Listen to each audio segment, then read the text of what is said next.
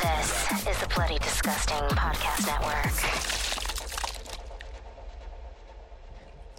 Welcome to Knight Light, a horror movie podcast. I'm one of your hosts, Prince, also known as Head Knight. Alongside me, we got David. Spoop. Spoop. Spoop. Spoop. Also known as Nightly. Other in there, we got Freddy. Always keeping it spoopy. Always and forever. Also known as Nighty Night.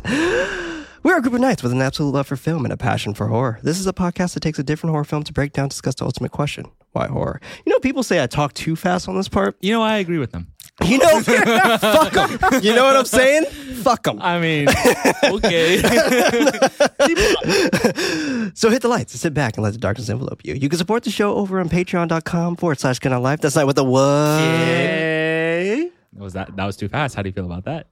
I mean, uh, fuck them. Not my pledge on Patreon. You have access to the show ad free in its earliest Monday with a post show. If you don't have any bucks to toss, don't worry. An episode is released every Friday on most podcast services around the world. Now, concluding, concluding our season of the witch month. Man. This month was not David's month. And you know, Why? I've had worse months. you know, it's and that's okay. That's okay. La- last week you did like the movie. Yeah, I enjoyed Uh, it. we're, we're not going to say what movie that is, maybe specifically, because we are live. This is our first live show, and this is fucking incredible. And where can they listen to us live? You can listen to us over on our Discord, which is available in the show notes. Plug, plug, plug. Thank you. Join, join, join. Thank you. Wow. Yes, join. We will be doing a lot more of these. I I, I want to do a lot. It's more of these. already a lot of fun. It- you yeah. get to Yeah. you get to hear the pre-show ambles. We get to interact with the ghoulish knights. It's literally all the bullshit that we do in the beginning of every single episode. They got to hear all of it. So It honestly feels like there's more people in the room. it does. is, It does. It technically. technically You know, Yeah, really, that's Yeah. cool. it Yeah, really love that. does. Yeah. But to those that are in here, you're the first, and you will always be our first. Exactly. You're our first one. Spoken by the horror virgin himself. Uh, but yes, you, you're not wrong though.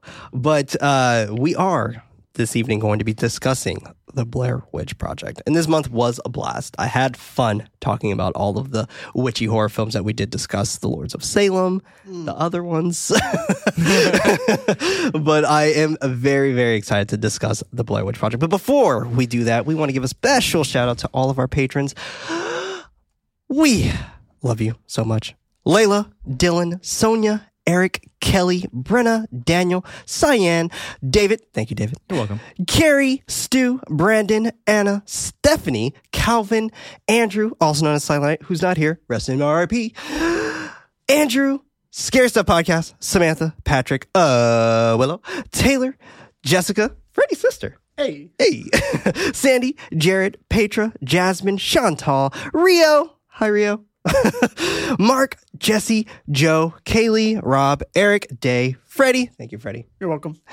My grandma Yvonne and my mom Lola. Thank y'all so much for Thank allowing us to keep the lights on in this studio. And feed Freddy. yes. Feed Freddie, yeah. And feeding Freddie and feeding our producer, mainly our producer. He mainly, Mainly our sees all of the money. but, but thank y'all so much. Seriously, cannot thank you enough. This has been an absolute fucking ride. 2022 has already been a really good time.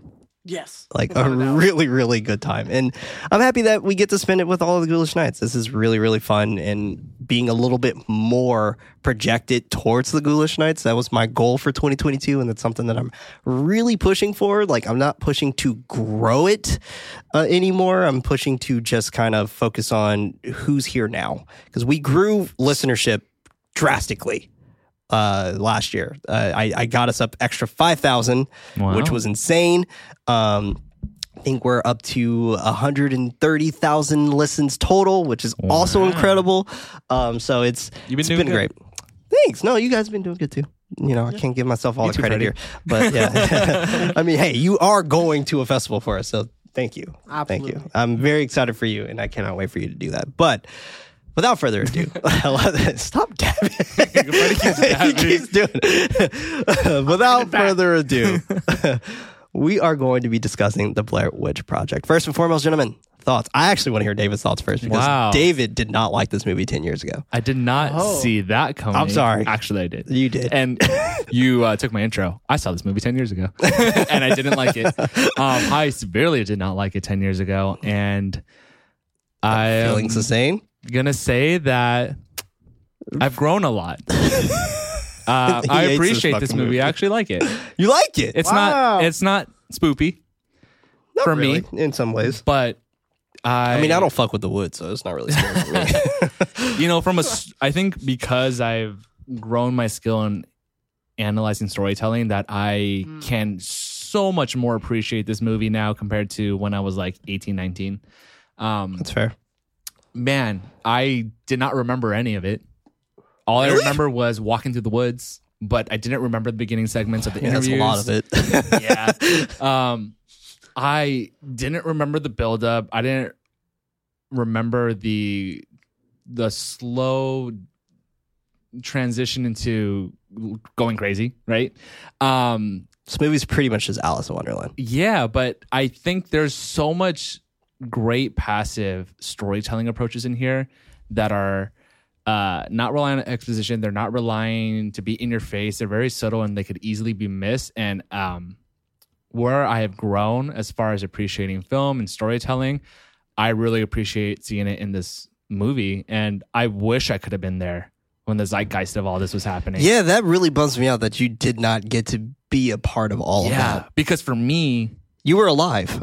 I was very much you, alive. You're alive. I was kind of alive actually. Like 90s, I was very small. You were Uh, small. You were there. But for me, my version of this was Paranormal Activity. That's And, true. Yeah, yeah. yeah. You know, I remember going to watch Paranormal Activity and wondering, is this real? Like when I was in theaters, right? And I'm sure a lot of people thought that back in the 90s. And not only that, but Oh, Fuck. Yeah. people weren't as knowledgeable when it came to technology.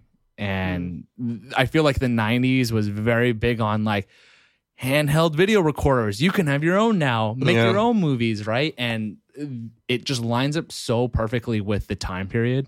I agree. And I just kept thinking like being there back then and seeing this for yourself. I think a lot of people could have been a lot more uh tricked into thinking this is real. I know I would have. I, I'm not saying there's anything wrong with that. And I kind of wish I still had that ignorance to me so I can r- like live those magical moments of like, oh my God, I'm terrified of this, right?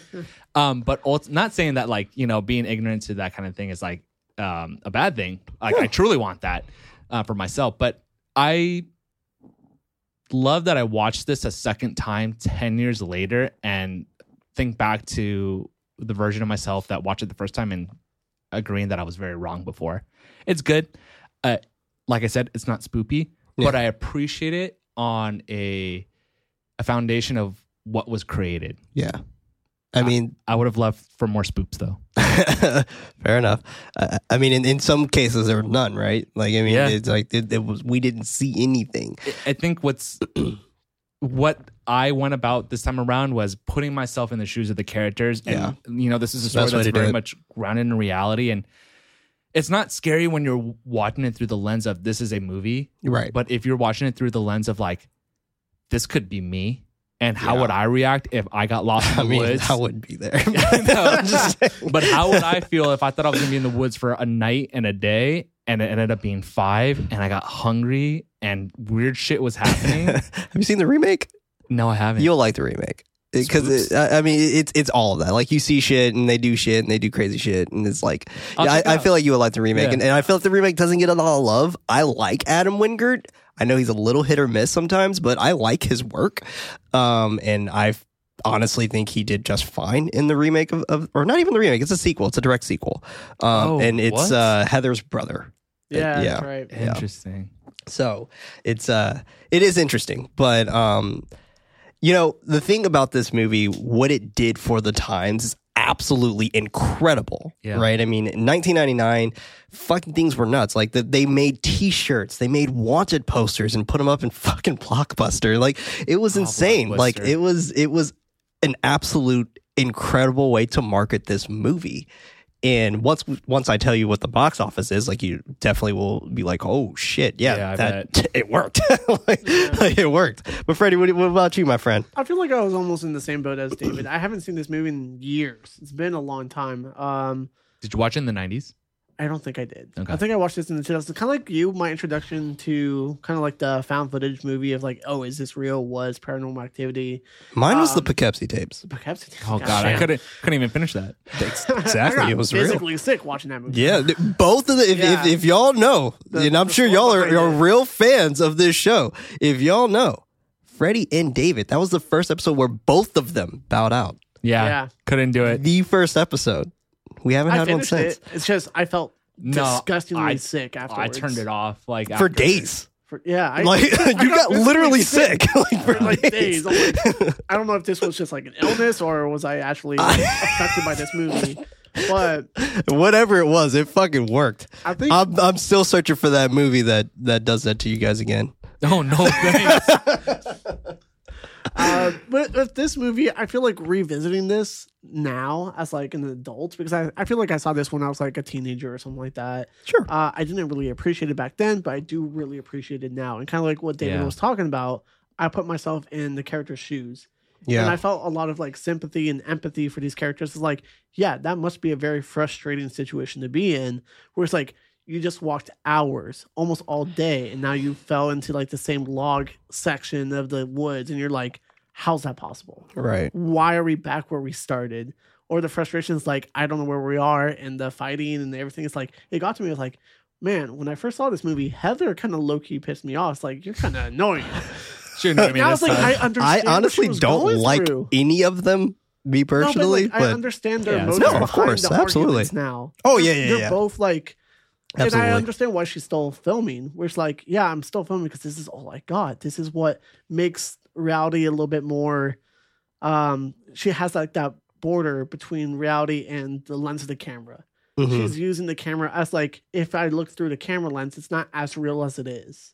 and also Right. And I if was like, um, damn, that's really deep. That's I mean, really Josh said that though, sad. right? Remember, Yeah, like Josh, that. Josh like Yeah, said it Josh almost like loved a clap back in some ways, but but Like I understand Absolutely. why you're doing this. right, also exactly. the context of like if she doesn't continue and make film something that's worth it, it would have all been for nothing. yeah, You know, you guys ready to hear my theory? let's hear it. Before Killers. before I even say the theory, um, I enjoy this movie quite a bit. I, I, I enjoy Blair Witch. I love what it did for the times. It is honestly, in some ways, in a category of its own by kind of restarting this genre that was kind of seen as snuff. And I, I really, really enjoy that because prior to this, I mean, the films that we did get that were considered to be found footage and so on and so forth were things like Cannibal Holocaust or Man Bites Dog and things like that, which are two very extremely brutal movies. And with those two films being kind of this um, 10 this center of what it was supposed to be like with this kind of almost related to snuff like kind of like uh, the guinea pig films and things like that which i will never make you guys watch those so do be you're fine you're ne- we are never going to cover a guinea pig movie in this in this uh, show ever It sounds scary. I like guinea pigs. uh, you won't like that. guinea pig was is fucking rough.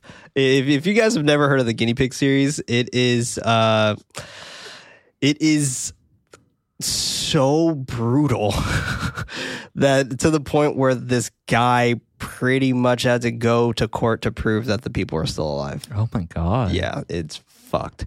And yes, August Underground, Rio just shouted that out. Jesus Christ. uh yeah, that that definitely is a hitter. Um we'll, we won't be watching that either. But uh yeah, I, I I don't know. Honestly, it's funny because the the reason why this movie in some ways like I guess scares me to the point where I will, I will not go to the woods. Um, I mean, I will, but during the day. I, and Yeah. only sticking to trails. Like I ain't going off path and fuck all that. It's weird because as a kid, uh, we uh, we grew up in a place called like San Bernardino Park. Obviously, we know where that location Yeah. is. But there was always a, a tale of a haunted truck that came off the highway and crashed in the middle of the woods. And us as kids would go into the woods to like try to find a haunted truck. Always, See, stupid shit. You know what I'm yeah. saying? it was. There was actually a truck that was. Like, I'm sure. out there. I'm fucking And- sure. People would just like throw like a bunch of like random stuff. There, like there was like knives and glass everywhere. There was like bullet shells, and we were like, "Oh my god, this is the haunted place." Sounds about right. Yeah, I was like, "Oh damn!" Like we were stupid as Yeah, kids. Like why are we trying to do stupid stuff like that? Kids ain't smart. You know what I'm saying? there's a there's a park nearby, totally off tangent. I mean, but with what Freddie is saying, Water Dog Park, where there's oh yeah. yeah, there's like a, a 50s car in the Always middle there. of the the like the mountain. Yeah. but it's like how the fuck, did, it get, there? Yeah. It's like lodged between trees. like where Yeah. the truck was, it was like literally in the middle of nowhere. It's like even if it fell off the highway, like where 280 is for us, I was like, how did how does the truck get this far into the woods? Yeah, Yeah. it was kind of cool with the mystery. I was like, yeah, that's cool. magic. Magic. Man. But anyway, let's your jump. Let's jump. Oh yeah, my theory. Sorry, before we jump into the Yeah, the my theory, theory, man. real quick, um, is the fact that yes, Freddie, you are correct. I feel like they lured Heather there to kill her, based Yeah. off of the project that she was trying to do, and I don't think any of this shit was real. So Mike and Josh Mike and Josh, lured her there. Mm-hmm. or just went along with the plan, Hmm. and it's just like she, it was her idea. She never met Mike before until that day. Yeah, and like Josh and Mike did some really questionable things. Mike throwing away the map. yeah. Right. Why would you do that, Mike? like, why would you do that? Josh just disappearing. Okay, I, I bear with me. It's good. It's, it's definitely just keep that in your mind. I wanna hear more, You know yeah, what I'm saying? we'll- Because like we'll we'll, get we'll, we'll get there. We'll There's get there. Hints at it. Yeah, there there definitely Very is. popular theory. Yeah. Let's. Oh. I like it. It, it's a great theory. Yeah. It's a great theory, and I'm I'm, I I'm love hearing theories backed up, so I can't wait till Which we get I there. hate. Well, the sequel, like you said, it's pretty cool, but it's Oh yeah, it takes away from that theory for like, sure. all right, yeah, yeah, there's a nah, yeah. But the sequel doesn't give a shit about Josh and Mike. like it's only purely about Heather. Anyway, the Blair Witch Project, directed by Eduardo Sanchez and Daniel uh, Myrick, released July 30th, 1999, with a runtime of one hour and 21 minutes. Shout out to this runtime once again. A budget of $300,000 and a box office of $248.6 million. What? What was her budget? $300,000. Oh, holy $248.6 million. Now, damn! is this the biggest breaking like box office movie? No. St- Paranormal still paranormal activity. Yeah. Because it was their, uh, It's like what was it? 16,000 Fifteen thousand. Fifteen thousand dollars with their budget. But a rating of eighty six percent on Rotten Tomatoes. We open straight to the title shot, fading to text, quote, In October of 1994, three student filmmakers disappeared in the woods near Burkittsville, Maryland, while shooting a documentary. A year later, their footage was found. End quote. Fade to Heather introducing herself in her home as the cameraman tries to get to focus right. I assume this is her boyfriend. His name is Larry because it pops up as that Larry. Larry. So I assume that is her boyfriend. Um, he doesn't sound like he would be her dad. Man, the '90s furniture here, man, and like her hair and makeup, dude. The lamp on the right. I know this is a tangent immediately, but that lamp on the right, the floor lamp, is so '90s. We had those. Like, bro- we had those.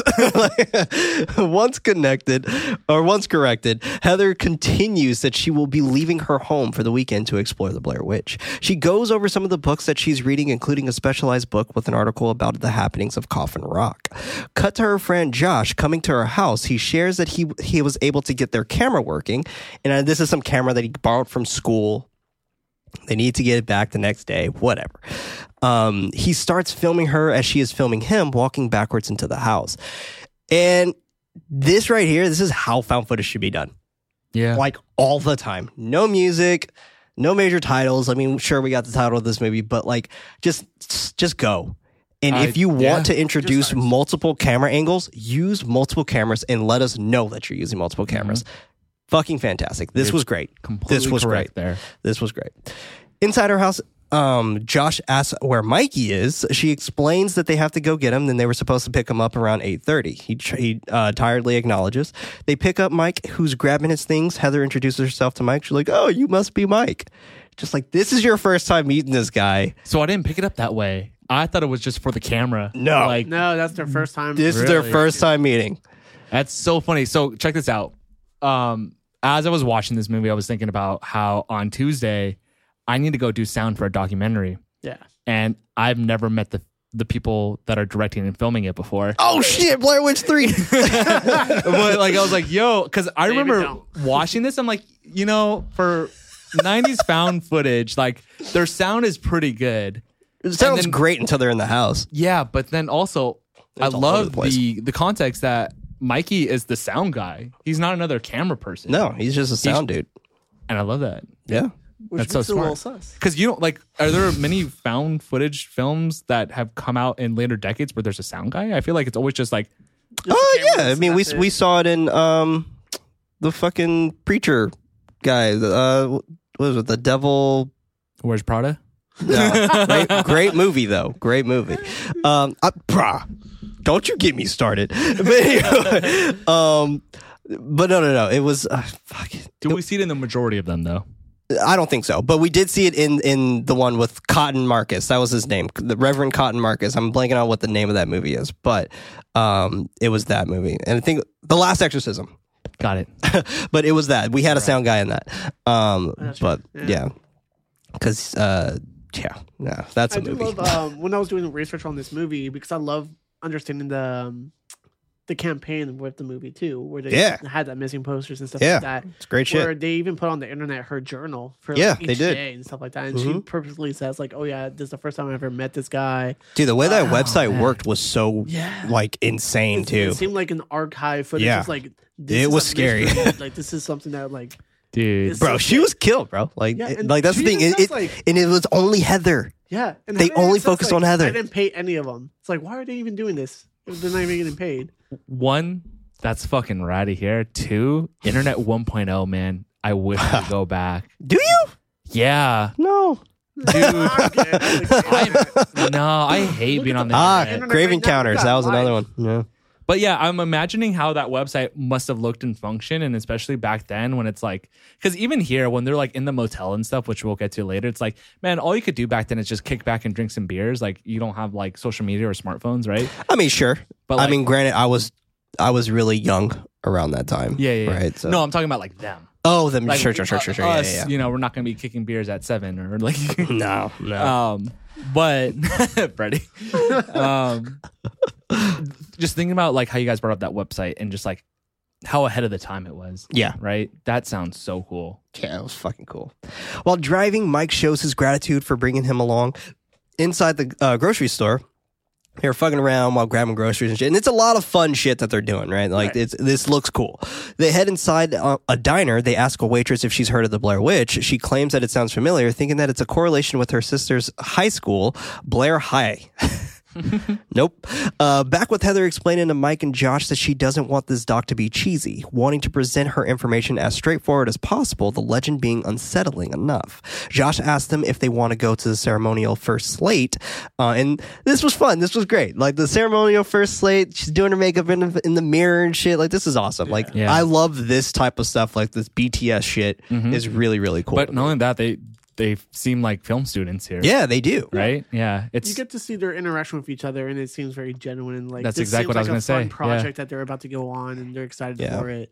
I think Um, I think this hits so much more for me now because I'm in school and doing this kind of stuff right now. Right. Whereas before, I'm like, it, it just this didn't impact me at all. Like Sure. I don't, I didn't even remember any of this. Like I said, but you, now you were going in for an the impact. scares, yeah, definitely. Josh marks up the slate. She records him marking up um as as he jokes if they should cut their fingers on the slate. You know, this is what I'm talking about. Like you, you say you say some some some wild shit, man.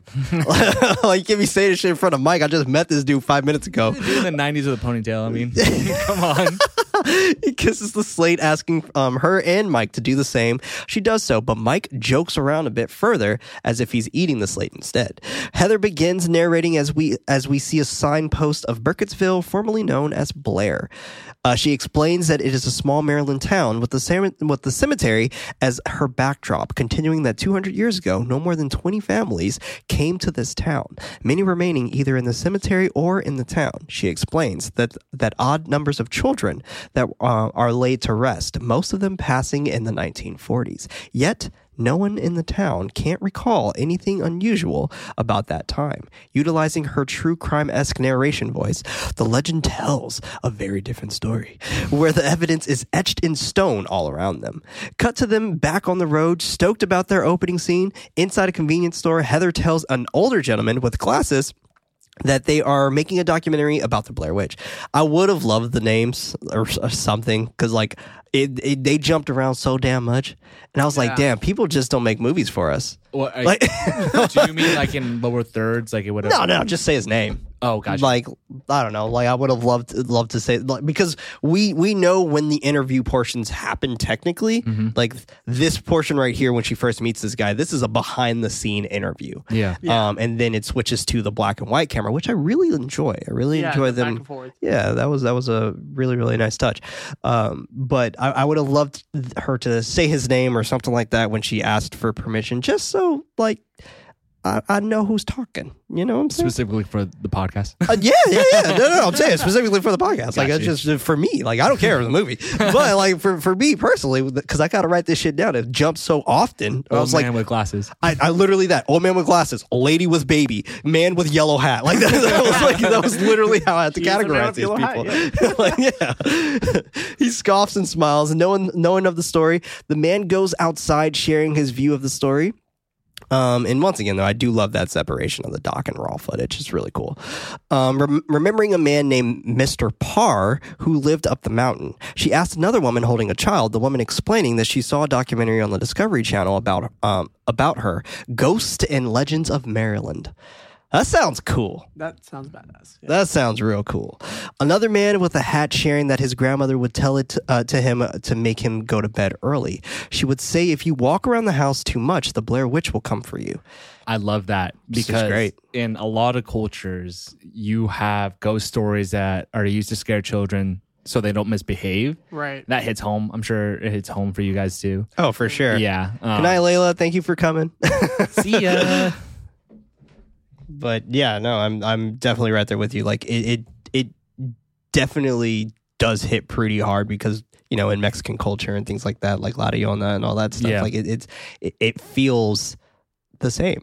You know, like the, the, it feels like that that was borrowed, and and I'm sure because Eduardo is he's he's Hispanic, so like I'm sure a lot of that came from like his mindset of just like you know this is what we had growing up. totally. And it, it makes the legends live on.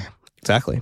Back with the man with glasses, he shares that the winter of 1940, some of the children started disappearing. Yet nobody knew why they were disappearing. Back to the back to the woman about to explain the creepiest thing, but her daughter covers her mouth and whines. No. Uh, while fighting off her daughter's hand, she shares that there were two men um, hunting excuse me, there were two men hunting and camped near the cabin that she's supposed to haunt. Her daughter cries no no as the woman concludes that they disappeared. Man, her daughter didn't even want to hear about it. I love that touch. This is great. and I, I this is all great shit. uh, Like this felt real. yeah. I'm This felt sure it real. probably was. Well, It has to be. yeah, but I that's fantastic. Yeah, this is great shit. She assures her daughter that the story is fiction and she mouths that it is true to Heather. Heather reiterates to help calm the girl. The man with glasses continues his story that Mr. Parr came to the market saying that he's finally finished. Heather asks what, uh, what he meant by that. He explains that nobody knew at first. But the police went up there into the mountains searching his house and finding bodies of seven kids from the area. The man with the hat explains that Mr. Parr took kids in, in the basement by, two, by twos and made one face into a corner. He would kill the one that wasn't facing the corner and go after the other one after he was done. Foreshadowing. Jesus Christ. Flip flop back to the man with glasses, sharing that it was, in fact, the seven missing children, explaining that it tore the whole community apart. Man in, man in hat continues that part, explaining that he couldn't stand the, stand the eyes on him. That being the reason why he made them look in the corner. Cut to the new inter- interviewee inside a diner, sharing that she's that she's believed in witches and ghosts. Heather asks if she believes that there are some in the area, she excitedly claims uh, she does. You know another thing that I would, would like to mention as well. What's that? This uh, this portion here feels I like this part, but it also feels the most phony to me only because of the fact that it feels like someone edited this together. Yeah, I but when they that. get into the woods, it feels like everything's Very just raw. clipped. Yeah, it's Yeah, just yeah. like fuck, just throw all this. This is everything we got. This is this is in chronological order. This is all we got. So you know what's interesting? Um, when I was watching this, I heard your voice, Prince, asking, up, "Who's editing these?" That's what I'm saying. Yeah, yeah, because whenever it comes to found footage, you always ask that, and it's it could be immersion breaking. Um, I find it as this, or this is how I contextualize it in my mind: is you know when the tape, the quote unquote tape was found, I believe that they found multiple tapes because there was multiple cameras. And Yeah. whoever found them It has and so much battery life. yeah, true. and submit them in. They probably just did like a let's cut everything together in one tape. And someone probably Yeah, just went probably. through it, right? And then Yeah. like, all right, uh, this is where this starts. This is where this ends. Just play the next thing. Yeah. So it's just whenever they hit record and stop. And I mean, granted, yeah, we think too hard at this shit, but we like, it, it matters to Context me. Dude. It matters to me. I need it. I, I think with like this uh, sequence in general, I feel like it's very necessary though for exposition. Oh, no, of course. Yeah, no, it's that- just- I love for it. movie's sake, Yeah. yes, this makes Yes. sense. I'm just saying, for the Found sake of saying sake, yeah. you found all this footage, you know, I'm just But- saying. they are students. They- right? they And are this- students. This very much feels like And Josh and Mike are still alive, so because I'm I'm I'm very keen that they're the killers. I can't wait to hear more. I can't wait to hear more. Heather asks another random man if he believes in witchcraft. He bluntly claims that he doesn't, in him being a religious man. Alrighty. Back with the woman and her child, thinking that the, uh, there is something happening with quote unquote her. Heather wondering if she is still up there, but the mother, um, the mother smartly will not go up there. I cannot blame you. I cannot blame you. Glasses man goes over to uh, goes over how people say that the woods are haunted because of a woman named Mary Brown.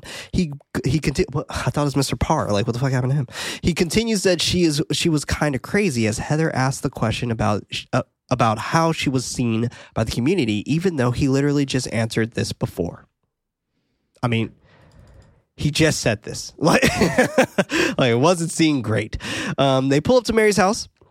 Heather instructs Josh and Mike uh, to to take a look around for the best lighting while she grabs Mary. She goes up to, to her gate and not sure how, how to get it open. Heather is inter- interviewing Mary, asking about her encounter with the Blair Witch. She admits that she did, sharing that her dad and her would go fishing down by Tabby's Creek. She she was lying excuse me she was laying down on, on the leaves looking up at the sky and she felt something near her continuing that it was like a woman but her hands were hairy like a horse. The description continues that she had wool sh- a wool shawl on.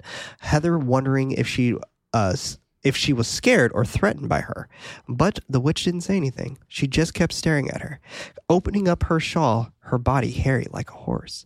Heather asked um, asked for confirmation that she was hairy from head to toe, asking her about her face. Mary claims that she just was strange looking. This is the best explanation, like explanation ever. again, something I missed the first time around. At least I think I did because, again, I don't remember a lot of this movie. Sure. But yeah, I think that this description that she shared is amazing. It's great because we never get to see the witch, right? Right. Yeah. But creating this illustration in your head about what's out there, um, it's a really good touch to take at it with this because whatever you think up in your head is gonna be a lot scarier than whatever they show on screen. Right. You read my mind. I was like, like imagining what she looks like. It's Yeah, more scary right. than actually physically seeing it. And Yeah. I think that's what does like a lot of great movies justice is like Jaws, right? You don't see the shark for the longest time Yeah. because Mm-hmm. it's scared not to see the threat. Mhm. Yeah. And they do such a good job with the first few nights, even actually the whole entire movie. The whole entire movie. Yeah. they do a great job of tension building. You never Absolutely. get that release. Mhm. Yeah. They keep you on the edge always. It's Mhm. great. Yeah. It, it's really great. And, and uh, my wife was actually supposed to be on this episode. And yeah, I Oh, know. I was very disappointed that she couldn't she couldn't come because we were not able to get a babysitter. Oh, But I would have babysat. um, we need you. but but uh, she mentioned something to me earlier um, about this movie that she really enjoys, and she and that it's pretty much what you said, Freddy. Is that the fact that you your imagination is always going to be scarier than what you actually see someone else's imaginations or what someone else's imagination is doing. Yeah. Right. Like so, us imagining like when Josh gets taken, for example, like we're probably thinking the most horrific things happening, especially when you get that piece of his scalp back, right? Yeah, I didn't remember that either. Yep. I mean, it's gross. And I was, I was like, whoa. Yeah, like that. That definitely hair, took a turn. like, I thought it was his tongue and It sure was teeth. It was sure. teeth Yeah. for sure. It looked like it was hair, Hair for, for sure. sure. Yeah. Um. So and parts of his flannel. Yeah, and parts of his flannel. That's right. rips up someone else's flannel. That sucks. A killer. While they are back, back driving, they are joking, discussing all of the wild things that that Mary has said. They are checking the camera. Josh not understanding something with the camera. Heather is slightly frustrated, thinking that that he knew the camera. He explains that he all he's only used it once before. They make it. They make it to the motel. Josh sharing that he's learned a lot about shooting the doc. They all cheers to an exci- to an excellent first day. Um, Heather wants to do an equipment check, but she needs to call her mom first. She asks Josh to run the camera a bit so she can so she can hear it. He turns it on, so uh, she tells him that that's good, but he continues recording as she continue as she continues telling him that's good. He laughs, turning the camera off, and uh, chills on his bed. So this is another thing that kind of like is interesting. The the whole filming aspect of Heather in very interesting like situations, I guess. Yeah. So I did notice those vibes. Yeah. Definitely throughout. This Um, is Archiston. uh, she she tells them that they have a uh, that they have a productive day tomorrow, and that today was nothing. Josh and Mike are drinking alcohol, joking that they are prepping. She laughs, asking for a shot. Mike jokes that she that she can't do that since she's the director. She takes a sip from the scotch, trying to hold it down. Mm, Commenting how much she hates it. Next day, Heather is checking on on a hungover Josh. Poor Josh. Putting the equipment back in his trunk, they continue driving deeper toward the woods, meeting up with the two fishermen. I like how she didn't help him. She's just like, oh man, that sucks. seems on brand for her. Yeah. I do not like any of them. I don't like Heather the most. Okay. Okay. That's fair. Okay. That's how I felt the first time watching it back Yeah. when I saw it for the first time. Yeah. But now I kind of feel bad for her because, like, I understand. I get it. I get where you're coming from. Yeah. I mean, I don't like any of them. I, I, I genuinely think they're all mean to each other, and they're just like they they obviously. Granted, yes, you're in a shitty situation, and you're completely like fucked. The Right. downfall of Heather is like you fucked up and you can't accept that. Right. Okay, so I think with the three of these people that Josh and Mike are kind of annoying or bothersome because of the situation they're in. I feel like Heather's always like that. I mean, true. True. Heather asked about what they know about the Blair Witch. One of them claimed to have heard the myths, but he doesn't believe, um, but he doesn't believe in it too much. One of the man fishing believes the kids are just fools who never learned. She asks why he uh, why he says that, asking for his permission to film him. He grants her permission. Heather begins filming him, uh, uh, filming them through the real documentary lens. They share the story of Robin uh, Robin Weaver in the 1800s, and she supposedly wandered off in the woods. There's so many people who just were in this woods. Yeah. Like I, I feel like the this is kind of like the Cecil Hotel, where everyone just has these fucked up stories about the Cecil Hotel and Yeah. some crazy fucking people live there. It was the last time we saw like the Black Dahlia murder, or not the murder, but the Black Dahlia, and it was like Richard Ramirez lived there, and it, was- it's fucking crazy. So this reminds me of that. the other fisherman argues that um see that was another thing other fisherman fucking give me some names here uh, hat fisherman glasses fisherman the other fisherman argues that she actually did wander off Three days later, she appears on her grandmother's por- porch, babbling about a woman whose feet never touched the ground. One claims that he saw a white misty thing on the creek. Heather gains clarification. The fisherman be- uh, beginning the fisherman beginning to argue. Heather uh, forces them back on track, asking about how this falls into the story of Coffin Rock. They uh, the the one with the hat saying that everyone knows that this area is haunted by the witch and has been for years, while the one with the glasses calls bullshit. Our witch finders continue deeper into the woods, eventually getting out of their car to hike the rest of the ways. Heather struggles to get her camping gear on while Mike continues recording. Everyone is ready to go. Josh has the car um, car parked off to the side of the road as Mike asks if they have uh, to head toward the the shack.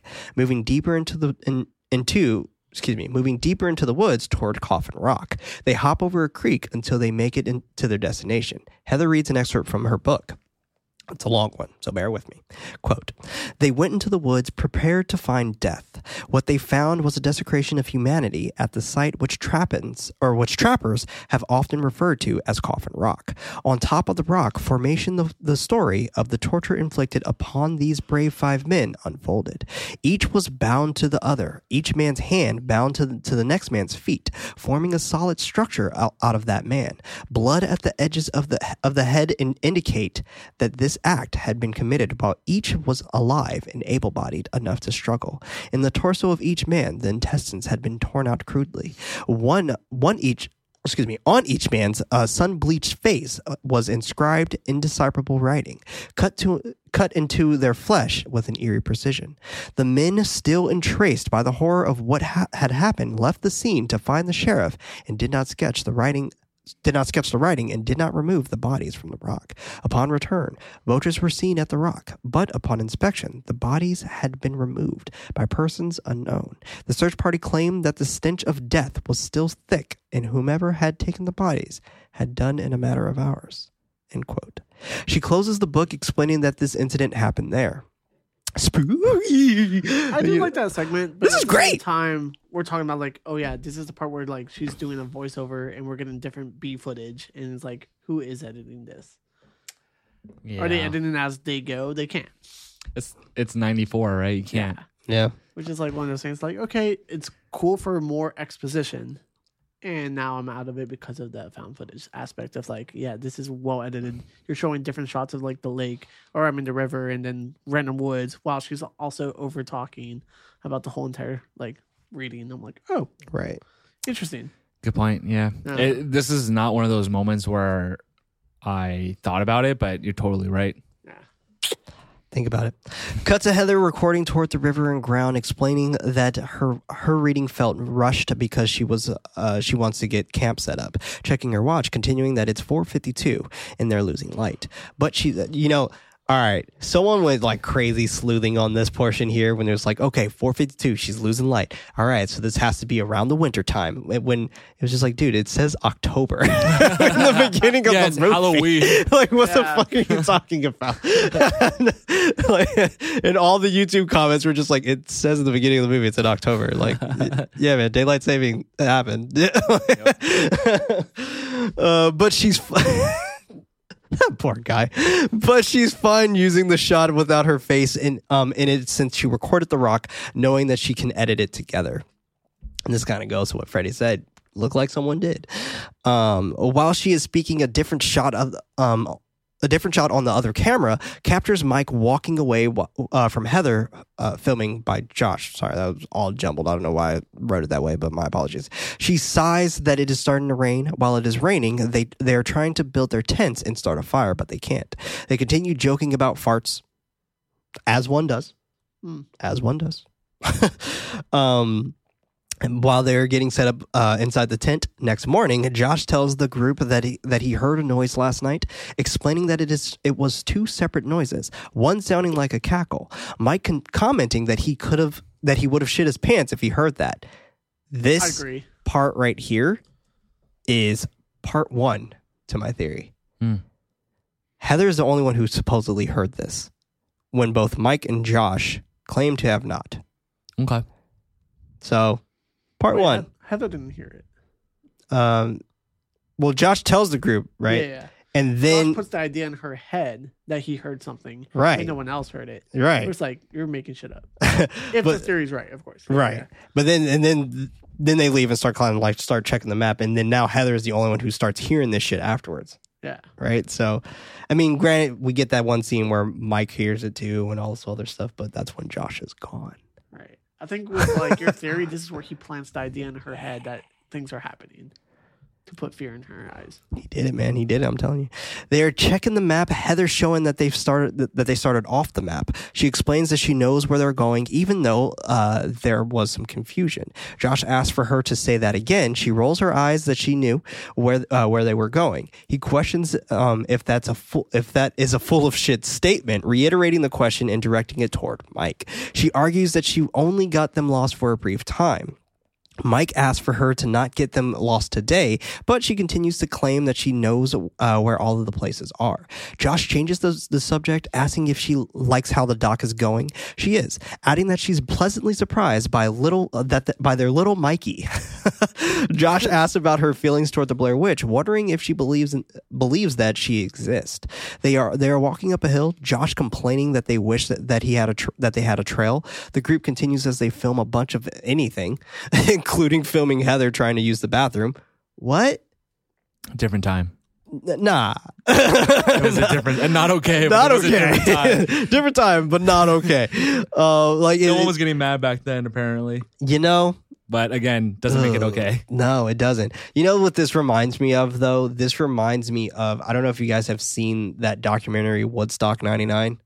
No. I have not. Oh, but you told me about it. Yeah. People were like just It was fucking gross, but it was out on their own shit and pissed. Basically, they were doing that about that. but they were also like filming women, groping them and all this. And this is what Yeah. reminded me of it. I I felt sick to my stomach on this scene. I felt so sick. Don't do that. It made me want to punch him in the face. And I think that's why I don't like she was him. uh totally aware of it though, right? Yeah. Yeah. She was aware. Seemed, she seemed chill. She- I mean, at first she wasn't, and then she just kind of went. Yeah.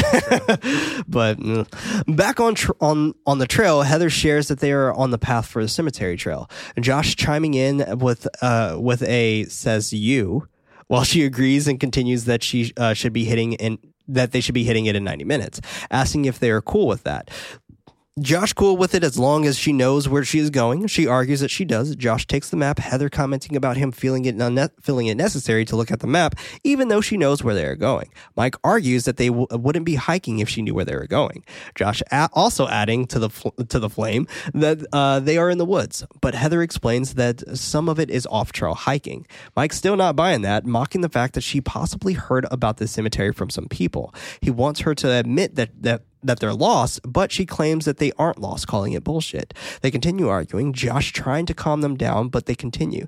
Heather reminding him that he agreed to do this project. He acknowledges that, but references the fact that he uh, agreed for an already scouted project. I mean, fair. True. Yeah. Like, you know what I'm saying? If you don't know where you're going, if you don't, if you haven't gone there already, why do I want to go? I agree with you. You know what I'm saying? Yeah, and this is probably like the part where like I felt a little bit of empathy with this character because he's like, you With can tell he's frustrated. He's like, "Yo, I'm carrying this pack right now. We're lost in the middle of the woods.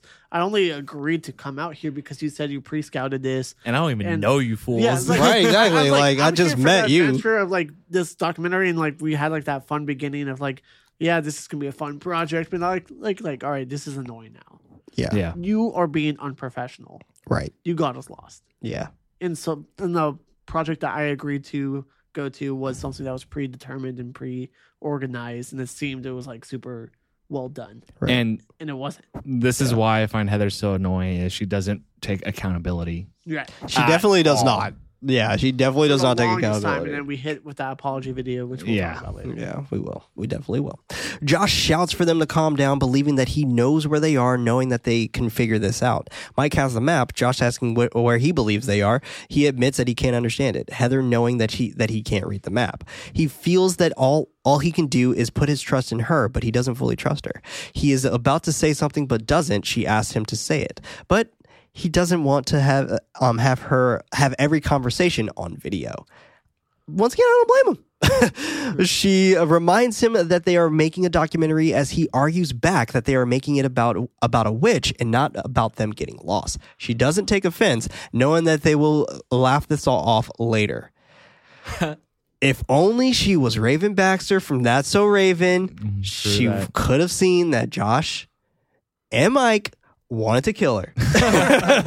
Gut to Josh trying to cross over a river by a log as Mike and Heather try to give give him some encouragement. He crawls over, knowing that Mike will be will not be able to do to do it with uh with the DAT, a digital audio tape. Uh, he tries it. Heather remind Heather wondering. Uh, you know how many times I said "dat" and I thought they were saying "dad." Like, like that he try he tries it. Heather wondering how how would they get it across otherwise. Footage of Mike and Heather cross uh, cross as they continue uh, their words of encouragement. They make they make they make it across, continuing down the trail. Heather commenting that they are very close, asking if they're excited. Absolute silence behind her. they make it to a clearing, finding a pile of rocks stacked together. She asks the other two about what Mary said about the Bible and it being being about a pile of rocks. Nobody s- seems to remember. They keep recording the area as she tries to figure it out. Josh mentioning that it looks like a burial ground. Heather c- counts the pile of seven rocks. Settled, um, settled in for the evening. Heather is cooking a Vienna sausage on an open flame. She comments about Josh being licked by the flames, flames like the devil as he stares sinisterly at her. telling you, man, it's getting closer. it's getting closer, dude. Like, look, look at this fucking guy. Yeah. Look at that. Creepy shot of him. To me, he's just a dude in the '90s with a ponytail. And I Red feel like. I mean, I feel like he- his, I feel like he's very on brand for his image. Red flag, red flag right there. he sings the Gilligan's Islands uh, theme song. They all joke around about their comparison with the show.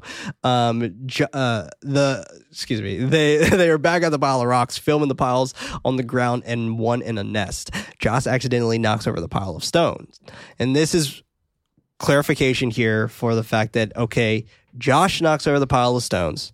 Therefore, Josh is now the one who's tagged, right? Yeah. Quote unquote. So he's the one who's supposedly be tagged, right? something. Yeah. So like if if we want to put this in context to where we are thinking about this as a uh, paranormal movie with an actual witch involved, then sure, this is the part here that shows that he is uh, the one who is tagged and the one who is chosen at this point in time because he disrespected this sacred ground. But I think he did it on purpose to make it seem like he can have all this slime and he was tagged so he can leave.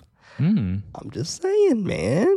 Think about it. Heather puts them back, kissing her hand and touching the stone, commenting that she uh, that they can they can't be too careful. She asked them what they what they thought. Josh answering that it was the same as before, just darker since they were there at night. I mean, fucking smartass. That's good enough that she tells them to back it up so they can head out. The cameras turn back back on to the screen black. Heather shouting out hello to someone. She turns on the light of the camera, branches breaking in the background. She explains that they're um, that they were sleeping. Josh calls out to her, asking if she wants something. She instructs him to to uh, to keep it by opening up the tent. They continue to investigate. The snapping and cracking continues to echo all around them. She calls out to the noises as they search for the source. Why are you doing that? What do you call What What do you mean? Hey, they're shooting a Hello. documentary. Poof. you got to get the Blair Witch on Poof. camera. You know But, what? you know. You know what these people are called? Idiots. Go getters. Oh, yeah. Fuck. Um, back at the tent, she asks Mike if he's com- if he's coming down. He's firm or not wanting to not wanting to go down there, claiming that he doesn't he doesn't hear anything anymore. She yells that his his reasoning is because he's scared, knowing that he heard it and wanting it to uh, wanting him to go uh, to get out of the tent, asking him what the big deal is. I'm like, fuck you, Heather. I'm not, I'm, like, I'm not getting out of this tent. You're If like, you're hearing out." shit and you're screaming hello to something, like, fuck you, Heather. I'm not getting out of this tent. You can kick rocks. You can go kick those pile of rocks out the graveyard. You know what's so funny? So like I agree with you, but also at the same time, because it's so funny. Because I'll at the same time I'm very much the type of person like nothing's out there, but I want to go see what it is. But at the same time, there's another duality of me where nah, it's bro, like it's, fu- dude, it's I don't not even that. anything. Like, I mean, bro. sp- supernatural. It is not even Yeah. a supernatural part. It's, it's animals. Like That's a good point. Like, dude, That's true. when I went camping, okay, quick story time. Uh, y'all, y'all know I, I lived in Australia for a summer, right? Technically, their winter. Um, so when I was there, we went camping. All right, worst decision of my life. so when I was camping there. Everyone thought it was all fun and dandy. I don't even know where the fuck Dandy. we were. That's Australian dandy. talk. I, I'm- um, but everyone, everyone thought it was all a great idea to to leave the tent and just let's go exploring at night. Fuck you guys, no. So I'm here by myself in this tent, and I'm just like, bruh, okay, like I'm scared as shit, and a fucking spider crawls on on the tent My lights on. I see the silhouette of the spider. I'm just like, you know, this is why I don't want to go out in the wilderness. So finally, about 30 minutes or so later, they start coming back. The spiders?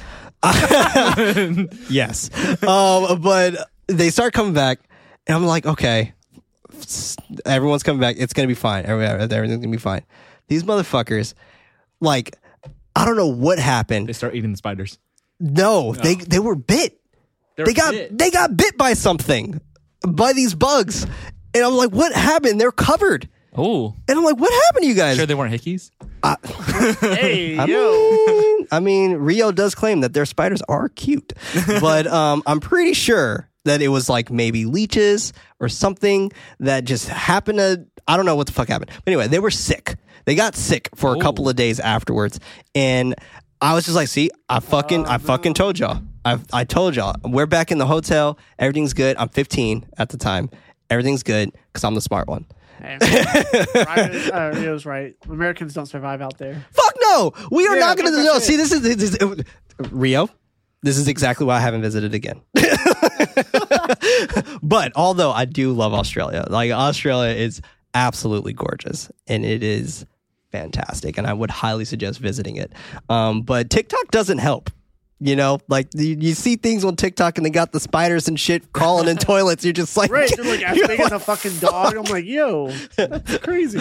oh, oh my god. I mean, we do got ticks, like a lot of ticks. I don't think I've ever seen a tick in my life. I mean, good for you. You know, because they're dangerous.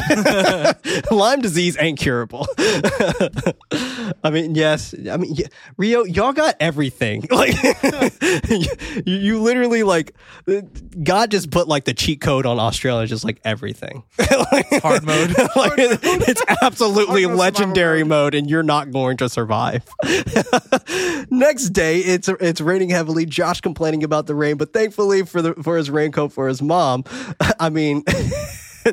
yeah, eight, eight-legged freaks over there. Y'all need that shit. Uh, Heather asked uh, what he what he thinks that uh, what he thinks what was last night. What that noise was last night. He believes that it was someone fucking around with their with her head, i.e., Josh. Josh fucking around with her head.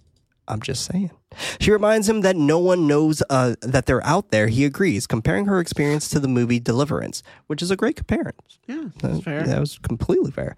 She asks Mike if he understands where she is coming from. He interrupts her, telling her um, that she was freaking out. She agrees, not knowing knowing that all she could could think, all she could think about is uh, was that she needed to record it. Go get her Go get her. as you said. He thinks uh, he thinks that was um, that it was some people messing around, and he doesn't want to mess with the locals. Not knowing not knowing who would come come out there, but what freaks what freaks him out is that people would go so deep into the woods to mess with them, and he doesn't want to play around with that. All right. I agree. Yeah, I don't blame you. Don't fuck with them. She asks how he knows how he how he knows it was people. That doesn't change. Like he he he doesn't even like. He he doesn't change his thought. Pretty much is what I was trying to say here on on, on this thing. Like he's just like I'm I'm just not playing around with it. Yeah. Like he doesn't even answer the question. He's just like ah, I'm not playing around with that. They continue their journey as Heather is complaining for a message from our sponsors.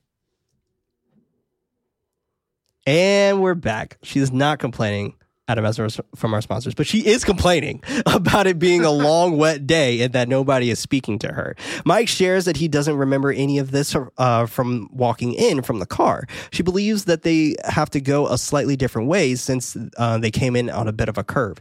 I'm like, yo, Heather, what does that mean? yeah. Like, what do you mean we came here at a curve? Like, what's what's happening, Heather? Get me home. Like, like get me home, dude. Thinking that it'll only be be two hours max.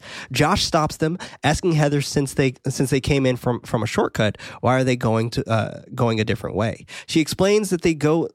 She explains that they have to go around, and those shortcuts uh, that those shortcuts were the most direct ways uh, to hit their two locations. This being the most direct way back to the car. Mike asked asked her if she knows excuse me, Mike asks her if she knows where where they're going. She irritatedly claims that she does. Josh willing to to wait five minutes before uh, before a map check. Cuts to them checking the map. Heather claiming that they are on the trail, but Josh didn't say that. She thinks they are all right, wanting them to keep going. They argue about the direction again, but she wants to keep going. As they continue walking, she believes that they should make camp. Josh asks her why, knowing that it is because she doesn't know where they're going. Uh uh she shares that it is going to be dark soon and they and and they are still a ways from the car. Mike yells that they are they aren't going excuse me, Mike yells that they aren't camping there and for her to get home. Or for her to get them home. Get me home.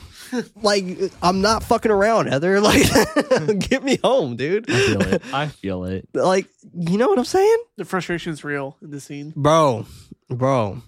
I mean shit. Top notch acting here, though. all of this. Yeah. All of Especially this. because it's someone you don't even know too. It's like I was promised this project was gonna be fun. It was supposed to be cool. This is not part of the plan. You It's got been us three lost. days now. It's been Yeah. days where we were not going back to the car. At this point, I don't trust you. Yeah. And I was like, damn, I felt that. I, f- I- bro, Yes. like I really feel that. if I was in this position, I'd be pissed too. I'd be like, you fucked up. I would have gone off on my own. Ah, fuck that. I don't know No. about all that. I'll be mad that with was you, the but you're Chucky coming doll. No, I'm with just me. kidding. It was the lamp inside the.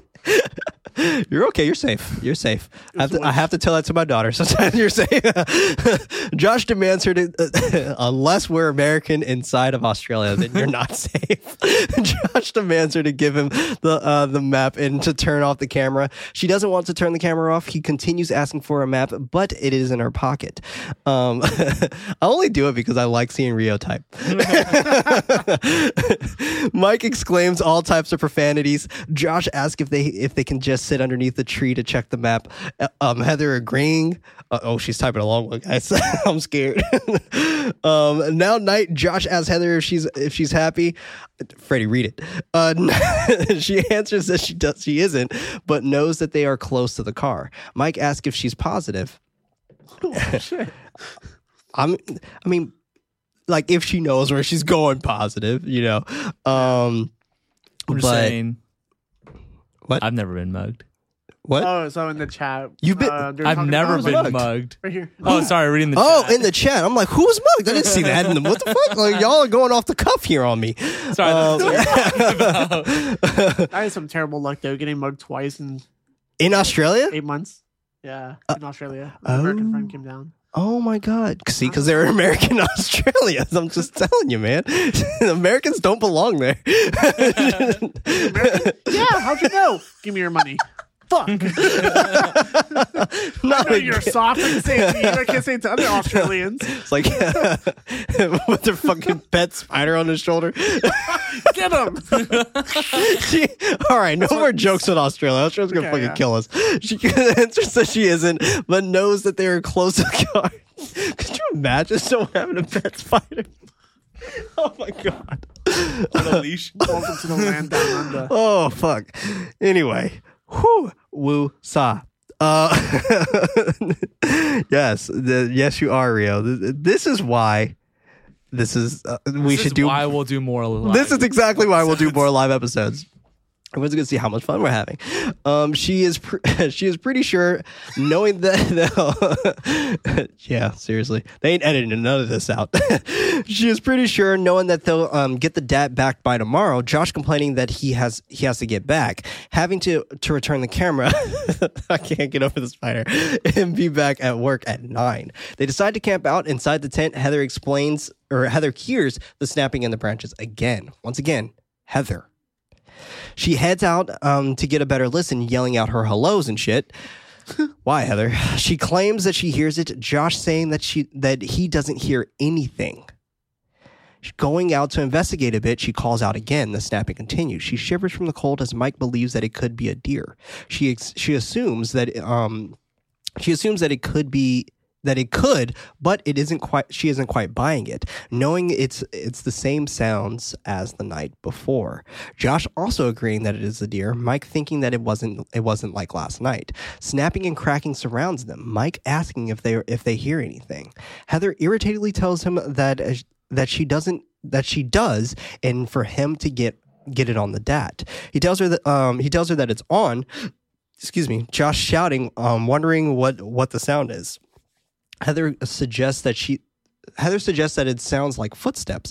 Mike agreeing that um thinking that it that it is a person. What if it's like Josh like with a little little little speaker playing something? um she she doesn't see anything on the video and leaving the rest up to the footage on the DAT. He wonders what time it is, hoping that it is somewhat close to sunlight, but it's 3 a.m. He calls it bullshit. She apologizes, knowing that she knowing that they should have been out of there already. They wake up in the, the next morning, three pile of rocks outside of their tent. Great touch with the 3 a.m. and the three piles of rocks. Fantastic. Yeah. And That's three of them. and three, I Three. mean, like the witch's hour too, which is kind of Yeah. like creepy and stuff. Yeah. So Yeah. three, three, three. Yeah, it's it's it is fascinating. It is it is definitely fascinating, and also real. New Zealand's fucking rad. You should definitely go. Um, but uh, go All Blacks. Uh, Josh asking if she's positive that those weren't there beforehand. She's pretty sure, questioning if she if he thinks this is strange. You know, it's actually it was this guy that a quick tangent. There was this guy that I went on that trip with. Um, it was this white guy, and when we were in New Zealand, it was this shirt that said "Go All Blacks," and we were trying to convince him to buy it, and he did not want to buy it because he didn't know how it would take inside the states. And I was like, "That's fair," because if I saw that shit, I would call you an ally. But not maybe not everybody. um, but yeah. Go All Blacks. he admits that um, that it is, but it doesn't believe that that it matters at this point because he wants to uh, get out of the car. He argues that whatever he he argues that whatever it does. Excuse me, I wrote that completely wrong. He argues whatever it doesn't want them, um, whatever it is, doesn't want them there. This is why punctuations matter, y'all. and that they all need to leave. She agrees, confirming that they are that they are out there. While they are packing up the, their things, Heather continues recording, upset that they that they have to leave when things are happening around them. Now, this is interesting that Heather gets upset by the fact that they need to leave and all this other stuff. Super fascinating. I'm curious why, and this goes back to my theory. Like, I'm curious on how th- this could possibly be like some type of reverse psychology thing where Josh and Mike very much are like, we need to go, like, let's go kind of thing. Because I was going to bring that up regarding your theory of like if they were planning something, why were they so? So here's here's to add more to my theory. What happens when Mike takes over on when they need to start walking again? They end up back where they started. And they also end up at a house that Oh, they've that never later been to on. before. Yeah. Cause and Mike was the one walking. Interesting. That's like uh, part of the theory that you have. A lot of people point out that every time the camera's on and they're walking, they're always in the lead. She's always She's behind always them. behind. She's always the one filming. Yeah, yeah, I would she's never figure in the as forefront. yeah, I as would- the person who's the map person, she's always in the back. That's a good point. Yeah, because I figured as the camera person to be in the back, right? Because you're filming the documentary aspect of it. Um, but it's interesting, right? Because it depends if you're going down this route, if the story is supernatural or if it's a Right. murder mystery. Yeah. Uh, because if it is supernatural, I see it as almost a lost lost woods. Yeah, the woods like- are like a labyrinth Yeah. and it's like starting over. Yeah, no, that makes total sense. so. Um, but I could see what you're leaning towards. See, see, Yeah, we're getting closer. Josh yells for her to put the camera away and help the pack up, um, and that he's not scared. He's just done and over this. Heather is looking for the map. She asks if Josh took the map. He sternly yells at her that he didn't take the map and that he's not playing head head games. She doesn't have the map. He shouts that this isn't cool. She agrees. Mike wanting wanting confirmation that she doesn't have the map. She doesn't, believing that one of them possibly had taken it. Josh argues that they have that they gave the map back to her yesterday after they checked, and that she's all, always had the map. She agrees, but but knows that she puts it puts it in the same place and it wasn't there. Thinking that thinking that one of them had to have. One of them had to have it taken. Taken it. He's yelling at her and blaming her uh, for all of this. She shouts for them to go, pointing in the direction. He continues to argue that they are in the middle of the woods. Mike points out a different direction since they're uh, since they've been going that direction. Heather is confident that she gave Josh the map. He yells that he gave it back to her. They settle on just um, following the creek, making it to a clearing. Mike shouts that they are lost, fucked, and done. While Josh falls to the ground laughing at the situation that he's going to stay there, joking that um, when they find someone, tell them that he's underneath the vine, concluding that uh, this is really fucked up. Heather acknowledges that the situation is indeed fucked up. Mike comments that they need that they need to work together. She she agree, she agrees. Excuse me. Uh, Josh says, fuck it. Fuck all the equipment. Being back on time. They decide to use their little noodles since uh, the area isn't that big. She encourages them that it, uh, that it is hard to get lost in America. That was interesting. Yeah, I don't. said it I don't believe that. I don't think it's not hard to get I lost mean, in the America. argument that they're trying to say is like the woods are probably small, Yeah, like you know, because that's Yeah. what I thought of before Yeah. she even said that. I was like, how can you How big up? these woods? Yeah, like how how realistically can you drive up to the edge of the woods near you and just get lost in there? I mean, yeah, you it could happen, but like, Yeah, it what are the dense, right? chances? I mean, I don't know Maryland woods, I don't either. so like I, it I could be large. Who knows? Yeah, it could be, and it could not be. Like you know, like so. Like I don't really know, but if I were in Maryland, I would probably get lost. True. like, like, and I'm um, in America, like you know, like so. I don't believe that statement one bit. So Yeah. I would get lost in America. Now, would I get lost in my own city? Probably not. Maybe that's what I'm thinking. I'm th- thinking through the context lens of that. This is a forest in like the city they live in. It's not though. Oh, it's not. No, they have to drive there. They they're visitors right, of right. Burkittsville, Maryland. You're totally right. So that it, I, you know, I don't know, You're right. man. You're right. I don't know. It's interesting. Definitely interesting. But uh it, and that's a great point. See, and that's the thing. Like a lot of people go missing in national forests every year. I was about to ask that. Do people go missing in something like a national forest? Yeah, it's it's like a whole thing. Like it's a whole Really? conspiracy theory that like uh, people go missing in national forests and no one knows why. Since national forests, they're national forests. They're sup- they're monitored. they're supposed to be monitored. Like it, it's fucking crazy, man. Alien Aliens. abductions, obvious. Aliens. Aliens. Uh, Josh mentions that people are going to notice that they're missing. They, uh, where did we hear that before, guys? The ruins. Oh, Yeah, aliens. No, that- if if we're missing, people are going to come looking for us because we're American. Right. Oh, yeah. That was a good Mm-hmm. line. This was a good line. It's a good movie. That was a good movie. Yeah. See, That's- the international demon who takes him, the Blair Yeah. Witch. Yeah. Every single time Freddy thinks that you can't handle a movie, I'm like, oh, he watched the ruins. He's fine. John, they're trying to cross a creek. Josh telling them uh, to not try it and cross it. Um, they all cross over the stream anyway, laughing at Heather for getting getting wet. She is she isn't too amused, asking if they're serious about the map because they they are having a little too much fun. Josh chuckles that he doesn't he doesn't want to yell at her. She argues that she wants that she just wants to know um, that he hasn't. Excuse me it making her feel better. But he walks off. Just man, girl, you just adding fuel that he wants to kill you. Uh, Josh and Heather uh, continue their argument. He can he comments that they are they are trying to be cool with her. She doesn't appreciate being laughed at. Him and Mike both start um, cracking up. Josh mentioning that they they were laughing at the situation and not her because all of their shoes are wet. While laughing in a stupor, Mike shares that he kicked the map into the creek yesterday, calling it useless. Now, this is two contexts right here. One, why he do that? Two, we know that they go off on their own. And we know that they do things by themselves or Individually. individually. Or so there's probably multiple times that Josh and Mike could have talked about Heather. Okay.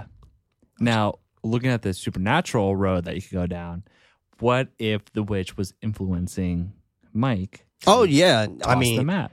it's possible. Could be. It is Yeah, possible. it's I mean, we are trying to stick with witches around here, so I, I feels you. I feels Yeah. you. I feels you. I don't think that happened. No. He walks off yelping, woohooing, and laughing. Heather and Josh not amused with his excited fucking really hoping that he's kidding. Josh pushes him, Heather hitting him as she yells at him. They are all yelling and shouting at each other. Mike continuing to call the map useless. They they I would have beat his ass, dude. I know. I would, waiting for that. like, I would have, I would, if I was Heather, I'd be like, "Where's the pocket knife?" Like, like this is it. Like, uh, they cal- they calm down a bit. Josh commenting that that this isn't the reason why he brought him out here. Mike apologizes about the map. Heather crying for him to not say sorry since the map wasn't worth shit to him, but she knew exactly where they were on it. He argues that that she uh, didn't know how to read it, knowing that she. D- Knowing that she didn't know uh, what the what river they were on when he asked her, I mean, Fair point. yeah. They struggle for a moment. He as he hits the camera to as he hits the camera and yells for her to uh, get out of his face. Cut to Micah looking at the compass. Heather asking for it, commenting that um, he betrayed that she betrayed them all, or that he betrayed them all. He rebuttals that she betrayed them when she couldn't get them out of the woods the other night. Damn. I mean, yeah. yeah. Josh asks uh, to hold the compass. She tells him no, adding that she um that she bought the compass. He he yells he yells that he yells that her and Mike fucked them up, not knowing why she can't admit that she's been screwed. She claims that she hasn't. The two film dudes are having a moment alone. Heather wondering why they are why they are stopped. Josh tells her not to ask. This is the moment right here that I'm thinking like these two are just like starting to plot their shit. Now, here's the thing. We got Mike over there in the corner, right? Standing. We got Josh kneeling. His pack is off. Who is the one with all the slime on his shit? Josh. Mhm. What if this is the moment where he started doing all of that? I can see where you're going. I'm just saying, man. I'm just not convinced yet. Uh, all right. All right. Convince me. Stay Who tuned. carries slime around him? yeah, exactly. I mean, he claimed it was slime. She didn't touch it. Right? It could have been anything. I thought it was just water. It didn't look like shit to me. It was dark. initially- Because, like, I Well, he remember. initially said like, "Oh, they spilled my water out of my Yeah. canteen." It was like, "Wait, this not water; it's slime." well, it's water on dirt, which makes mud. So I mean, yeah. Which, yeah, I'm just that's, I, saying. the whole time when they were saying slime, I thought it was just mud. I'm sure it was, right?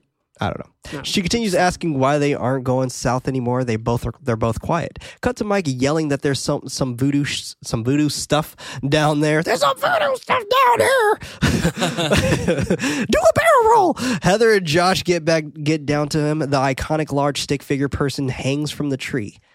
Fucking amazing. like This still works. Yeah. This still hits absolutely hard. Chills every time this pops up on screen. it's for me. iconic too. This is great. And very organic. Like, Very organic. yeah, this it- is great. It very much seems like it was made from the environment around it. Absolutely. and doesn't look misplaced, and it looks like it's been there for a while. yep. You know Um, what this reminds me of? This reminds me of the ritual. Yeah. Yeah, It's I've had it out with like this looks great and stuff. though. Yeah, it's pretty terrifying. Yeah, Again, the this is editing awesome. on this is really great. So I wonder who did it. Uh, Very 90s editing too. yeah, The yeah, they're like- flashes. yeah. Seriously, I like that bushy one right there. Like you know, Yeah. like- like that. That's the one that looks really like a voodoo clings. doll, Yeah, It does, yeah, and Yeah. it really clings to the environment. It's it's fantastic. it's terrifying. Wow. If I It's saw that in really the woods, good. I'd be like, "Fuck that, I'm out." I mean, where are you going? They I don't know. lost.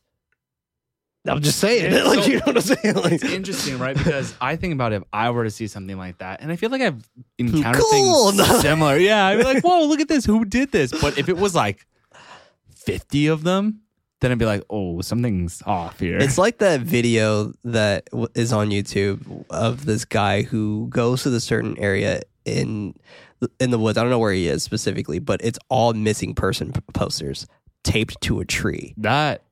And they were real terrifying. posters. He thought it was fake, Yeah. and he called it in, and they were all real missing people Damn. from just different areas taped on a tree. That's creepy. Like that's scary as shit. yeah. That's You know- scary. Um, I'm sure you guys have heard about this, but there's like an island in Mexico where there's just a bunch of dolls. Dolls. Yeah, yeah, That's what I think of when I see this. yeah. I would not go there, dude. I would not do that. They find a shit ton of them. Heather gets the camera for, from Josh recording them. They're all st- um, starting to visibly get more upset and creeped out by the sticks. Mike asks if uh, if they can get out of there now. Josh agrees, claiming that she ha- uh, she has enough of it. She continues tapping. They yell for her to stop recording, or excuse me, she continues taping, not tapping. Um, uh, and they all yell for her to stop recording. She agrees, but continues recording anyway. Mike screams for someone to help them, Heather admitting that they are finally lost. Now night, Josh suggests that they should um, all get inside the tent. Mike recommends that they don't that they shouldn't light a fire tonight because something seems to know their position when they do. Or maybe it's when Heather says hello out of the tent. Did you ever think about that? Maybe it's her. He also also suggests to turn the light off as well. They all agree. Heather commenting that they uh, should just go to sleep. The camera cuts back onto a pitch pl- to pitch black, but someone is whispering outside their tent. She turns the light on. More giggles and hoots outside the tent. This is great. I love this part. I This did is not great. remember this at all. Wow. And They- this is my favorite part. Th- yeah, I mean, very granted, It's very this is Very- fantastic. Scary. This very is, much something I would like. Yeah, absolutely. It's a lot more of this inside the sequel. Got it. Or the direct sequel. Because there's another one that's Blair Witch 2 Book of Shadows, Yeah. um, which is kind of like nothing like this. Um, it's also uh, not a found footage movie as well. But um, yeah, I don't remember shit from that movie, Book of Shadows. I just remember some lady dancing naked. That's all I remember. Um, I'm spoken for, sir.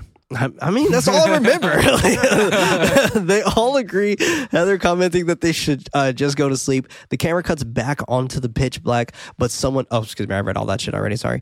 Um, they are all freaking out, but Heather is ready to capture the action, demanding them to uh, take the video camera while she is getting the DAT ready. Children laugh outside of their tent and start hitting it. They all run outside of the tent, yelling for them to hurry up. She yells for her uh, she yells that her boots aren't laced and that she's trying. She sees something causing everyone to run faster. We don't see shit, and this is great. This is Yeah. the best part in this whole fucking movie, and it's fantastic. Um, Mike whispers for them, or oh yeah, Mike whispers for them to turn their lights off. They do so while trying to catch their breath. Mike asking if they heard the baby screaming. Heather admits that she did. Josh claims that there isn't a baby out there, and that um, and they didn't hear that. They are all trying. Excuse me. They're all trying their best to catch their breath, stay warm and quiet. It is now dawn. Heather commenting um, about not hearing anything anymore. they stayed out there all night, outside of their tent, just in, Waiting. yeah, just waiting for daylight. Oh man, That's terrifying. that's scary. Yeah. That's scary. It's terrifying. Like, oh, man, that's nuts. Just just sitting in the dark, just like I hope it doesn't see me. Like, oh, Mike asks how long um have they been there? She thinks uh, for an hour, but believes that they are that they are okay now since the sun is out. They all they all head. Would have been funny if it was like, like we're not okay. we're not okay. It's daylight and we're not okay. Mike asks how long have they uh have they been there? She thinks for an hour, but oh excuse me, I read all that shit already. Again, um, they all head back to their tent to get their stuff. All the all their things are thrown out. Josh's water now slime on the ground.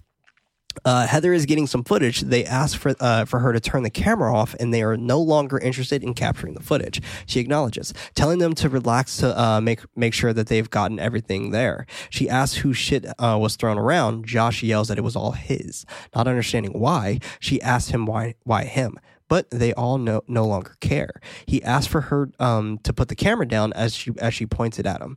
Mike tries grabbing for the camera, um, excuse me. Yeah, Mike tries grabbing for the camera, threatening to throw her in the woods if she bites him again. Hmm? They soon apologize to each other, making sure that they're okay. They all continue moving, crossing a stream as Heather is freaking out a bit. The Witchfinders rest up, Josh holding the camera, realizing why Heather likes the camera so much, claiming that it is it is not quite reality, and you can pretend that everything is not quite the way it is. Josh is crying on the ground. Mike tells her to leave him alone for five minutes, but she wants to keep moving, and she's like recording him and shit, and it's just like, damn, zero empathy here. Yeah, she sucks. Ze- yeah, she Freddy. sucks. She sucks. It does. I, I get where she's coming from. Or they even say it too. It's like it's a, a barrier between her and reality. Of her, that's how she's dealing with the trauma. Okay, Can't so put the camera down. okay, so let let me ask this then. Um, even though she can't put the camera down, this poor guy is crying, Yes. right? What she's doing is completely wrong. Okay, okay. I understand okay. why but you she's un- doing it. Okay, okay. I, I, see, know I the see. motives behind it. I don't agree with it. But it's all Got fake. Yeah. He's not really crying. I don't think so. I don't think he's crying, bro. I don't think. All right, my point's about to come up right now. Hold on. He thinks he thinks he lost it, pleading um, for her to leave him alone a little while. She claims to understand in that uh, they are all on the brink. He cuts her off, commenting that they um, have to take care of each other and that putting a camera in his face won't help. She argues that she argues that they need to leave. Mike understanding but wanting to give Josh his space. Josh cuts them off, asking for a pack of cigarettes, but without a quiver in his tone. He's just like, anybody got some cigarettes? After this dude was sobbing. Hey, Nah, nah, nah. Little nah, sniffles? Nah, nah, nah, oh God, no, Dry no, up? Come on, bro. Like, uh, yo, go a cigarette. Uh, you guys got a cigarette? so I thought, I thought, for your theory, I thought you were gonna say that Josh was up to something and needed some space because he was crying, but he was concocting something. Who knows no, I what. think he was actually lying down got it. And Mike Yeah. was in Heather's face to to distract, distract her. I mean, it's possible. and be like, give him space. Yeah, L- He's crying. yeah. I mean, And it's the code possible. Word is cigarettes. Yeah, it's like it's maybe, done. It's done. maybe. I mean, I She has the map. She's looking at the That- map right there. He's Add that to All the right, the theory house is crafting." coming up. I mean, that's what I'm saying, man. Like, it, it's a lot to craft in this movie. Josh cuts them off, asking if they have if they have a cigarette, but they don't. Frustrated, he wonders why the slime was all over his things. She wants to go, commenting that they continue south. They uh, will they will get out of there. Um, uh, Josh complains about having to set up camp another night. Mike knows that it is going to come back since it came back three ti three nights in a row. Thinking thinking that they uh, they could go on forever following their footsteps. She doesn't think it is possible because this is America. Don't catch me slipping, no. and they've destroyed most of their natural resources. Mike and Josh both start singing the Star Spangled Banner as they continue walking through the woods. Um, they move, they make it back to the creek. Mike realizing that they walked in a circle. Heather cries, trying to convince herself that the, that it's not the same log, but it is the same log. She breaks down sobbing. That is the same log as Josh and Mike shout. Heather wonders if they should uh, switch to walking east tomorrow. Mike not sure how they ended up there if they walked if they walked south. She argues that they walked south and she doesn't and she doesn't know how they ended up there. Cut to Josh pointing the camera at Heather, her not knowing uh, what he wants from her. She uh, she asks what does what does he want what does he want her to do, but he doesn't he doesn't answer her right away. He tells her that he wants to make movies, asking her if that's if that's what they are here to do. Telling her, "Let's make a movie." I think this was a sex thing, Yeah, so uh, I think but I don't know. open to interpretation, and I thought about that in this moment. she flips him off. We'll never know, and because you'll never know what the true intentions of a person's words are and what's Right. in their mind. But it's open to interpretation because of that, and through her reaction, it's also open for interpretation Yeah. because it can make her feel. This totally felt like sexual harassment, though. yeah, for sure. I, I could see that, and it, I think it's more so like maybe from Josh's perspective, like I'm gonna die out here, might as well fuck one last time, right? So he's shooting his shot, but you know, honing hell back. of a way to do it. Yeah, I know, but Yeah. it's very on brand for a dude with a ponytail in the '90s. Um, Red flag. but honing back into like the groundedness of this movie, um, and if it was going down a supernatural route and them ending back at the same log, I think it's akin to the Lost Woods that I was talking about earlier, right? Where they could have actually been going south the whole time and maybe through the whatever abilities the witch has maybe it was messing with the compass or Mm. Right. maybe it was you know you may go straight but you actually end up coming from the right and it could be a whole bunch of different things right Yeah, the horror trope cliche, the compass spinning, right? Exactly, Like, yeah. oh man, our Earth magnetics field, our crust, Exactly, yeah. tectonic plates. like, um, so it's cool. It's cool that we don't have a definitive answer, and even you know, with looking at whatever we think truly happened theory wise, like um, it's cool because I've said it before, but I love when movies allow you to theory craft and you don't get an answer. It's Yeah. it'll forever be theorized, right. and that's I so agree. cool to me. I agree. She gives them a bunch of fuck yous as Mike pleading for them pleads for them to stop fighting, and that uh, he will do he will do the first watch. Josh continues pointing the camera at Heather, telling her that she can do she can do better than that. Um, as she silently cries, he runs up to stick the camera in her face, shouting that this is motivation. They're lost in the woods. A witch is after them, leaving shit outside of their tent. There's no one around there to help them. The witch left trinkets. She took one. She ran after them. Mike shouts for him to stop. Heather pleads for him to stop as she breaks down crying. He tells Josh that he got that he got back that he got her back and for him to stop, but Josh isn't isn't through. His point is being his his point being that she is still making movies. She shouts that it, um that it is all all that is she shouts that is all that she has left. And I, I thought that was interesting. And like I assume she's saying like it is all that I have left because we're stuck here. I think, yeah, I I think if this is going to be the end for her, it needs to all have been for something. She can't die for nothing. And if she Yeah. makes or creates or finds something incredible that would have been worth it in Yeah. some regard, then it, it means her life had purpose. I Right. feel like uh, it's, it's. I feel like I agree with you with that, but I also feel like this is the only thing that's keeping her sane. Having something to do, some type of purpose, uh, some type of reasoning of why she's continuing to film everything is like yeah, like continuing her project is allowing Right. her to kind of stay, stay within reality, I guess. Yeah.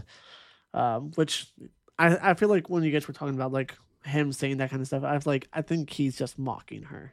Oh, Like, for sure. This is this is me now. I just want to make movies, and this is your motivation. Right. And it's like no one's here to help you, and just like bringing her down. Right. And like yeah, Yeah. like um, a lot of people are saying right now in the chat, like everyone in this movie is very unlikable.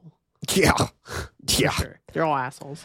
Pleading for him to stop yelling at her while she sobs, Mike tells tells them uh, that they have a lot to do before going to bed. Josh co- continues filming her, asking if she is going to write write them a happy ending. She sobs harder, walking away from them. Mike tells him to turn the camera off and that um, he is getting he is getting uh, that he is getting like she was. Fair point. Uh, uh, real quick, y'all remember where Josh is from? I don't. You remember the movie Unsane? Were you here for that episode? It sounds very familiar. It was the episode where the, the lady who went into uh, the like the psychiatric place on accident. yes, Yeah. yes. He was the stalker. Whoa. Yeah. So he did survive. he survived. I will tell you, Heather's never the been in a fuck? movie since. 'Cause she died. um, they they are all in the tent complaining on how cold they are. And how they have to sleep pretty much in the same spot as before. Josh apologizes to the both of them. Mike um, jokes about having a cheeseburger in his back pocket as Heather um, sews some pants together for extra warmth.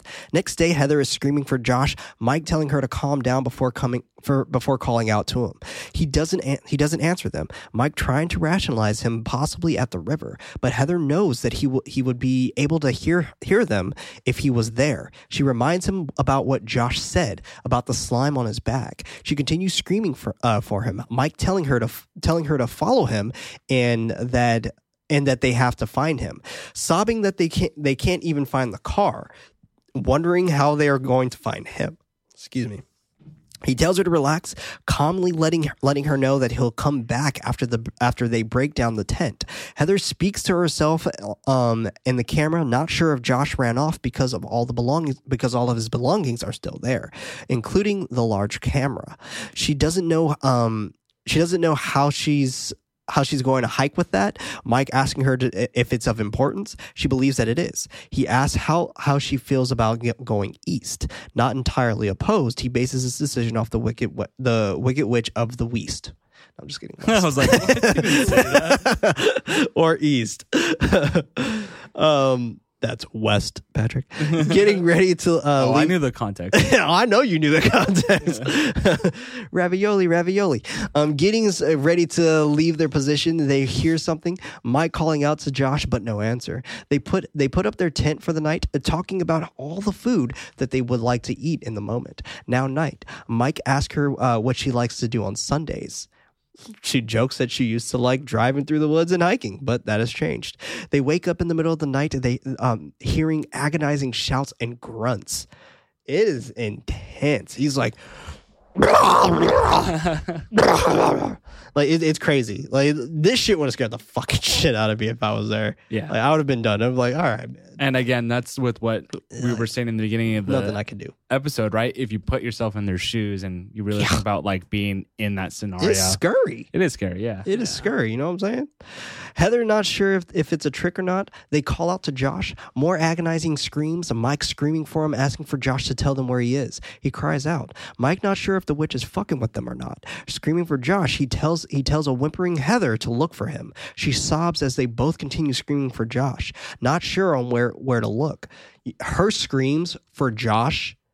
Wow, Piercing. Yeah. They absolutely are piercing. like I, getting chills just thinking about it. Like this is to me, this deserved an Oscar. Hmm. All the Yeah. performances in this shit deserved an Oscar because gonna bring that up right Jesus. Christ, The it is so do believable. Such a great job of keeping this feel so realistic and Absolutely. genuine and so grounded, and you can hear the fear in the their fear, voices. the pain, the the, Yeah. the desperation. desperation. Like That's it's just word for it, it's like yeah. They're everything. desperate for this. Oh my Yeah. god! Like Completely agree. It's absolutely incredible.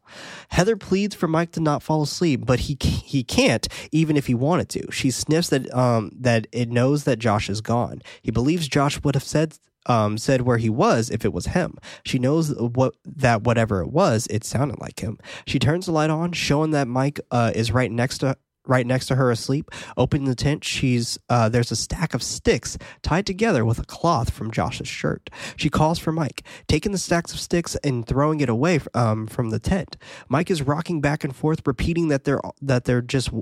Um, that they'll just keep walking, trying to, and he's like, he's fucking gone, dude. He's like, we'll just keep walking, We'll just keep walking. like, Yeah, he's like sitting down. He's like we'll keep going walking. back and It's comical now, but I wonder if it was comical back then. I mean, I don't know, man. Th- th- shit. This shit reminds me of Friday. Like, like, like it's just it's it's it's definitely something about it.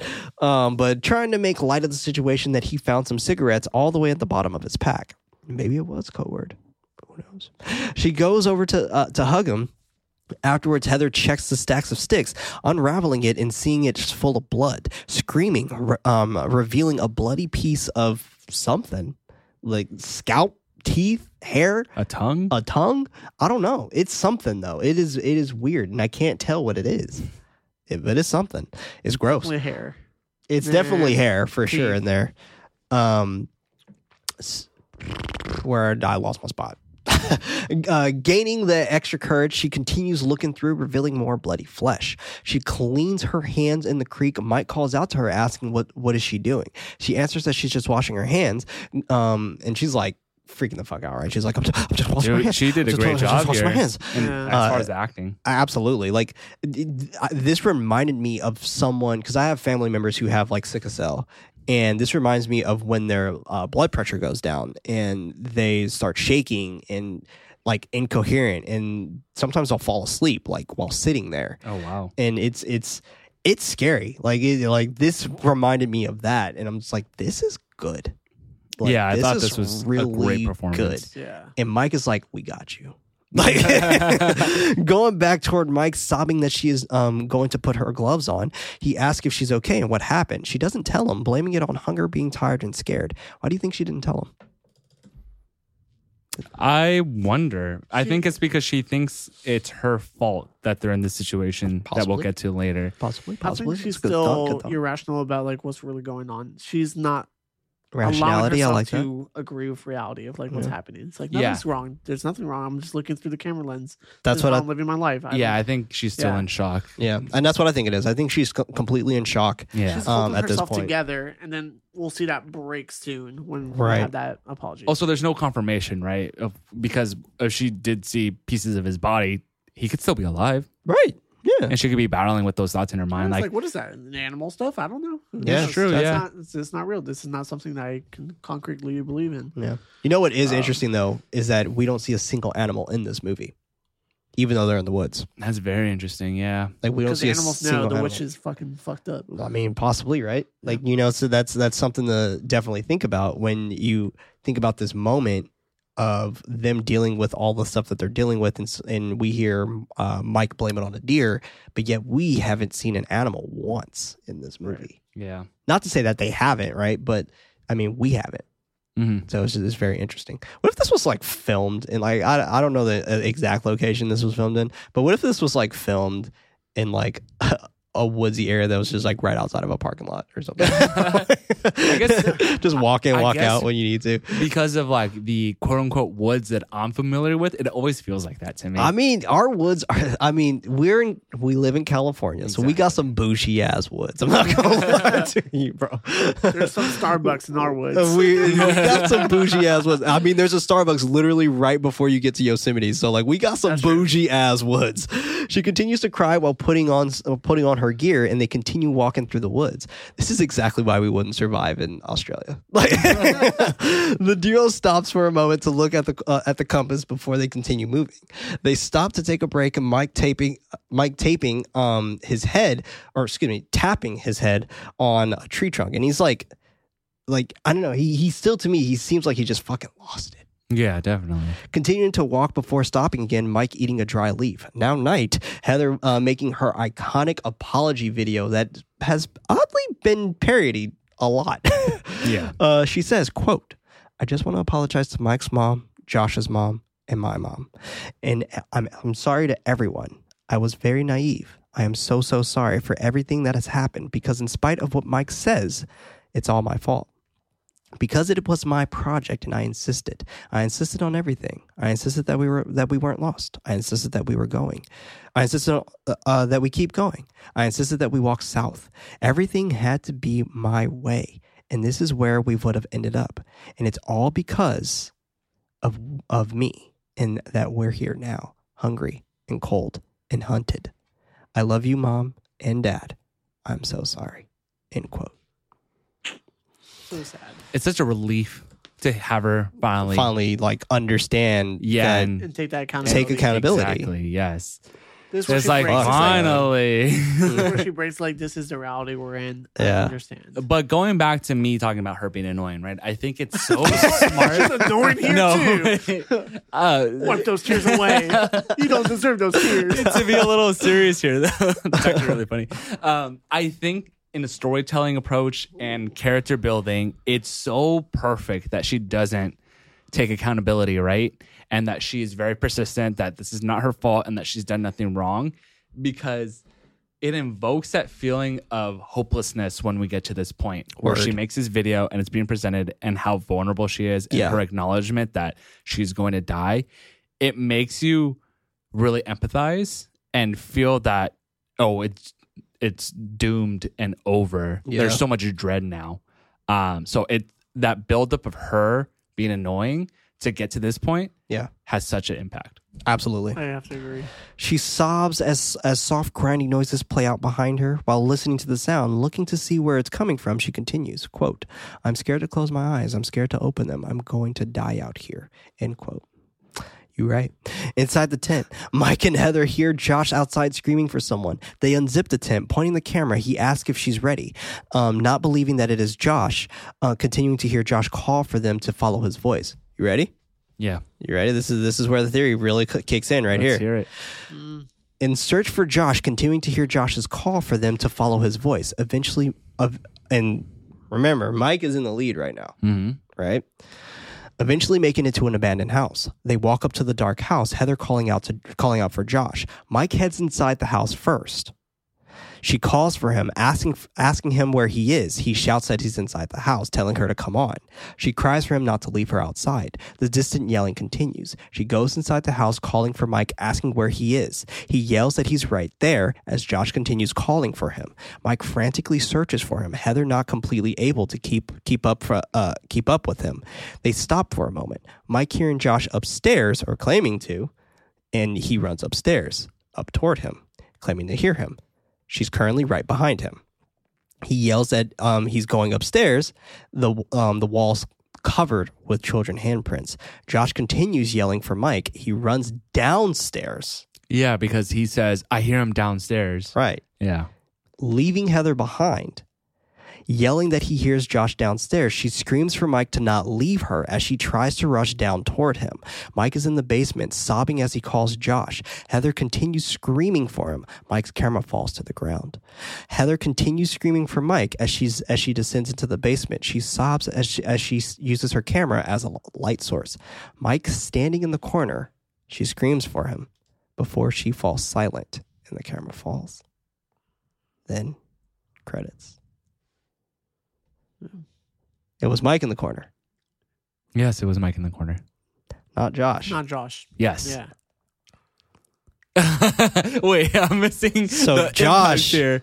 Josh could be the person who actually makes the strike. Yes, but Fair.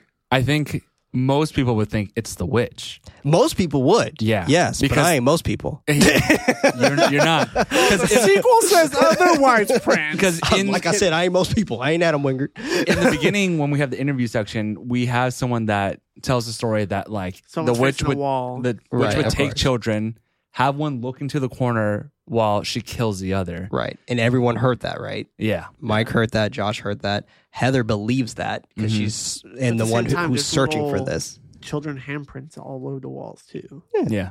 This I is mean- a very creepy design house. Too. I I mean, mean, I re- have to give a shout this out. is to the moment, set but- design. But don't forget, Mr. Parr lived in the woods. This is his house. This isn't the witch's house. Yeah, yeah. I wouldn't imagine it's her yeah, house this, or this is anything. this is his house, and he was the one who murdered children, not the That's witch. Oh, Yeah. He was- well, he was possessed by the witch. Ooh, Possibly. New theory. What That's fuck? what I'm saying. So like, but but that's the thing. Like, you got to remember, like, this is his house.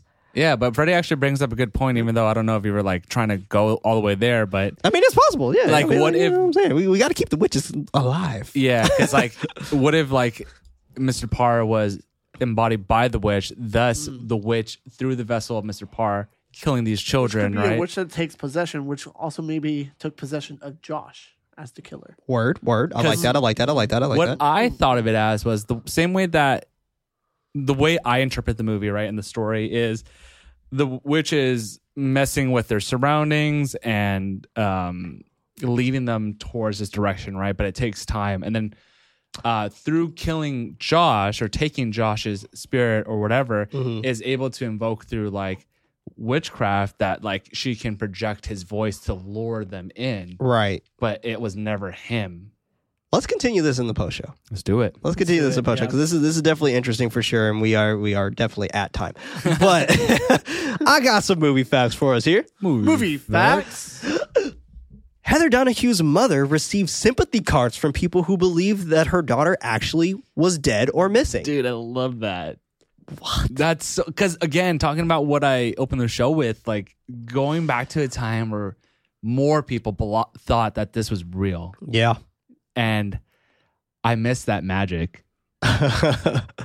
oh, this is a great one. The directors kept in touch with Heather, with the actors Heather Donahue, Michael C. Williams, and Joshua Leonard via walkie talkies to ensure the three would not become lost during their trek into the woods. That's so sick. Reportedly, they got lost at least three times. That's awesome.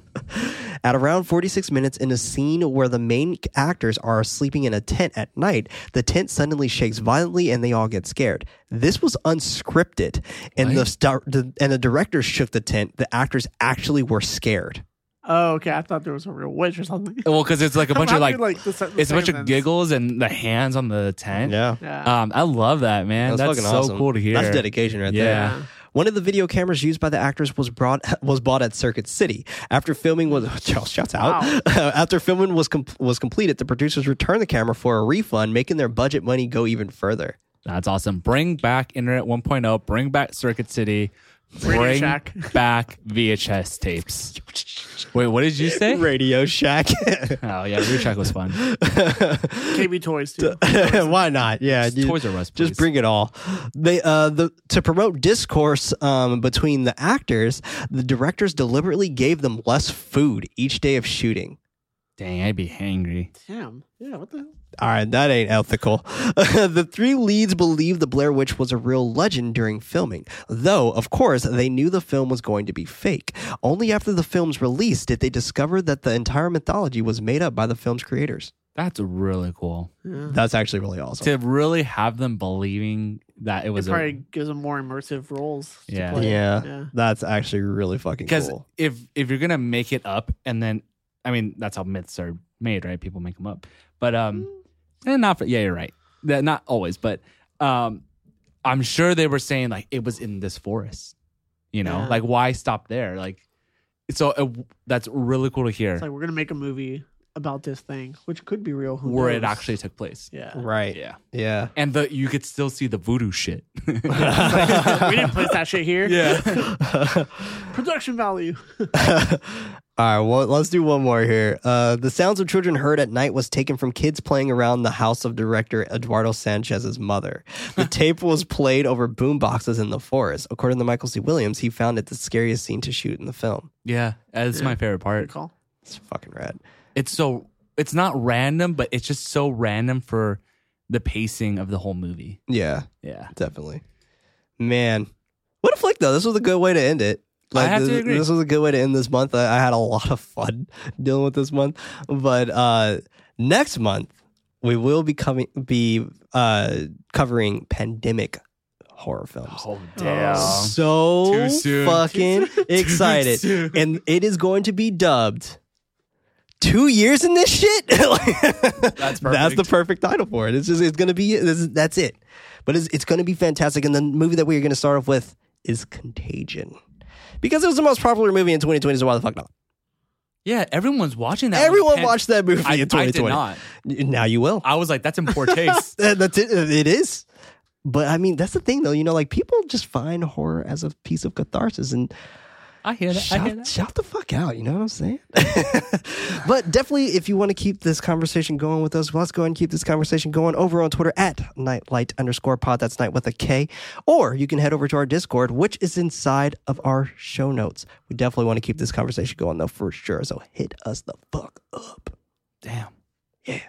but this was Knight Light, a horror movie podcast. I was one of your hosts, Prince, also known as Head Nights. Alongside me, we had David, Stay spoopy, everyone. always and forever, also known as Nightly. Other in there, we had Freddy. I have a cheeseburger in my back pocket. Mm. You know, Freddy, That's I what said, he calls his dump truck. No. I said your outro by accident last week when you weren't here. Son of a bitch. I was like, why did I say that?